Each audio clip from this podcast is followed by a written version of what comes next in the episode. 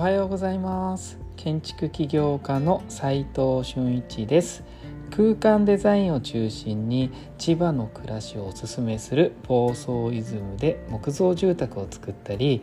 奄美大島で古民家ホテルを運営したり集客とデザインの研究をする飲食店デザイン研究所の運営をしています。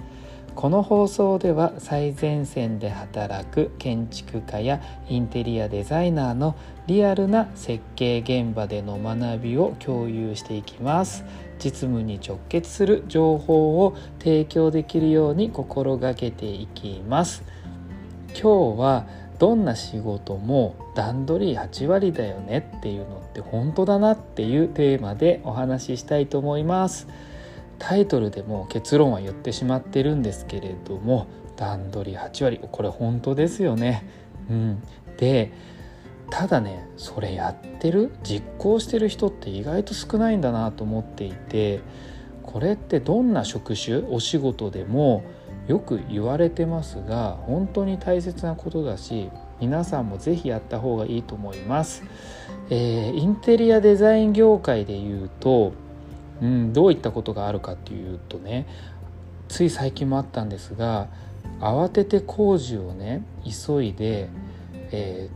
ー、着工したり作ったとしてもかえって遅くなるよっていうことが発生するんです。どういうことかっていうと先日あるプロジェクトで、えー、工事側がですね良かれと思ってたんですよこれがまた。でできるところは先にどんどん工事を進めていきました。うん、でもこれはね、えーと、設計はねこれから始めるという段階だったんですよね。ある程度プランとかデザインイメージパースとかは上がっているんですけれども実施設計はまだ始まったばっかりで終わってなかったわけですね。で確かにえー、工事はね時間がかかるものだしここ最近で言うと建築資材がなかなか手に入らないのも事実なのでできるところは先に進めたいっていうのは本当によくよく分かります。でもねここには大きな4つの落とし穴があるんですよね。で1つ目が設計を進めていくと変更がねやっぱどうしてもあるということです。さすがにねプランが大きく変わることがないっていう段階ではもちろん着工すると思うんですけど検討するとねこの壁を 50mm ずらせばちょこっとずらせば解決する問題とかっていうのも出てくるわけですよ。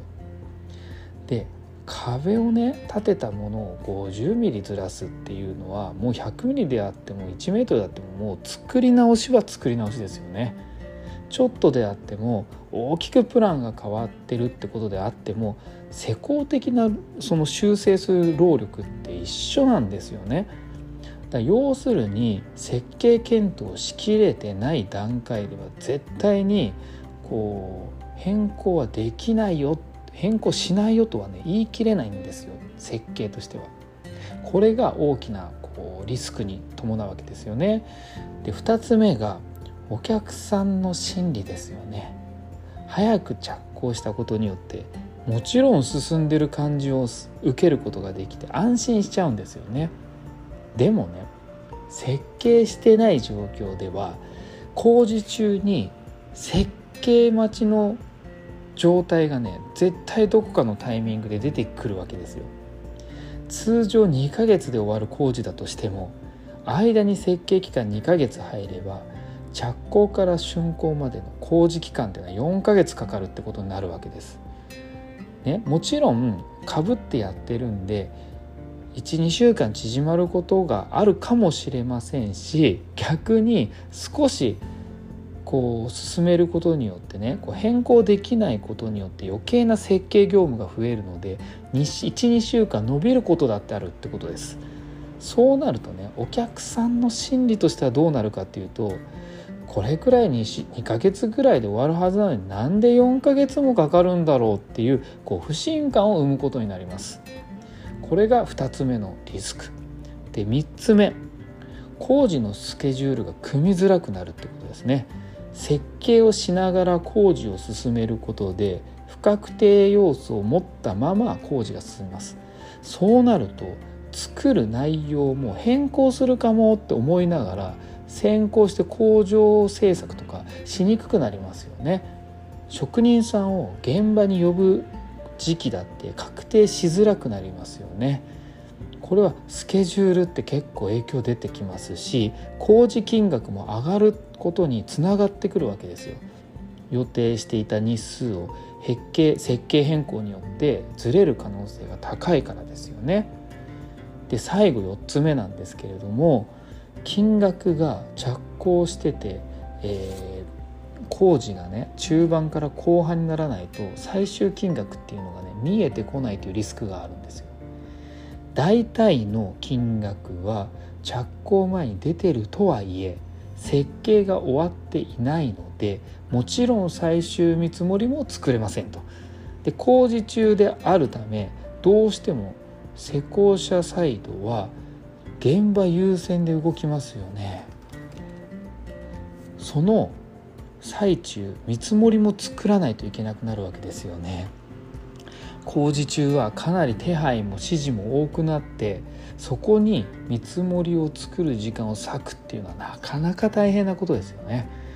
結果見積もるも見積もりを作る時間が後回しになって工事の後半で提出することになります。これはクライアントにとっても施工会社にとってもリスクでしかないしトラブルの元になりますねこれ間違いなく。工事後半で金額が高いから調整してくださいって言われたとしてもすでに購入しているものと実行していて手配しているものがほとんどだから調整できないんですよ。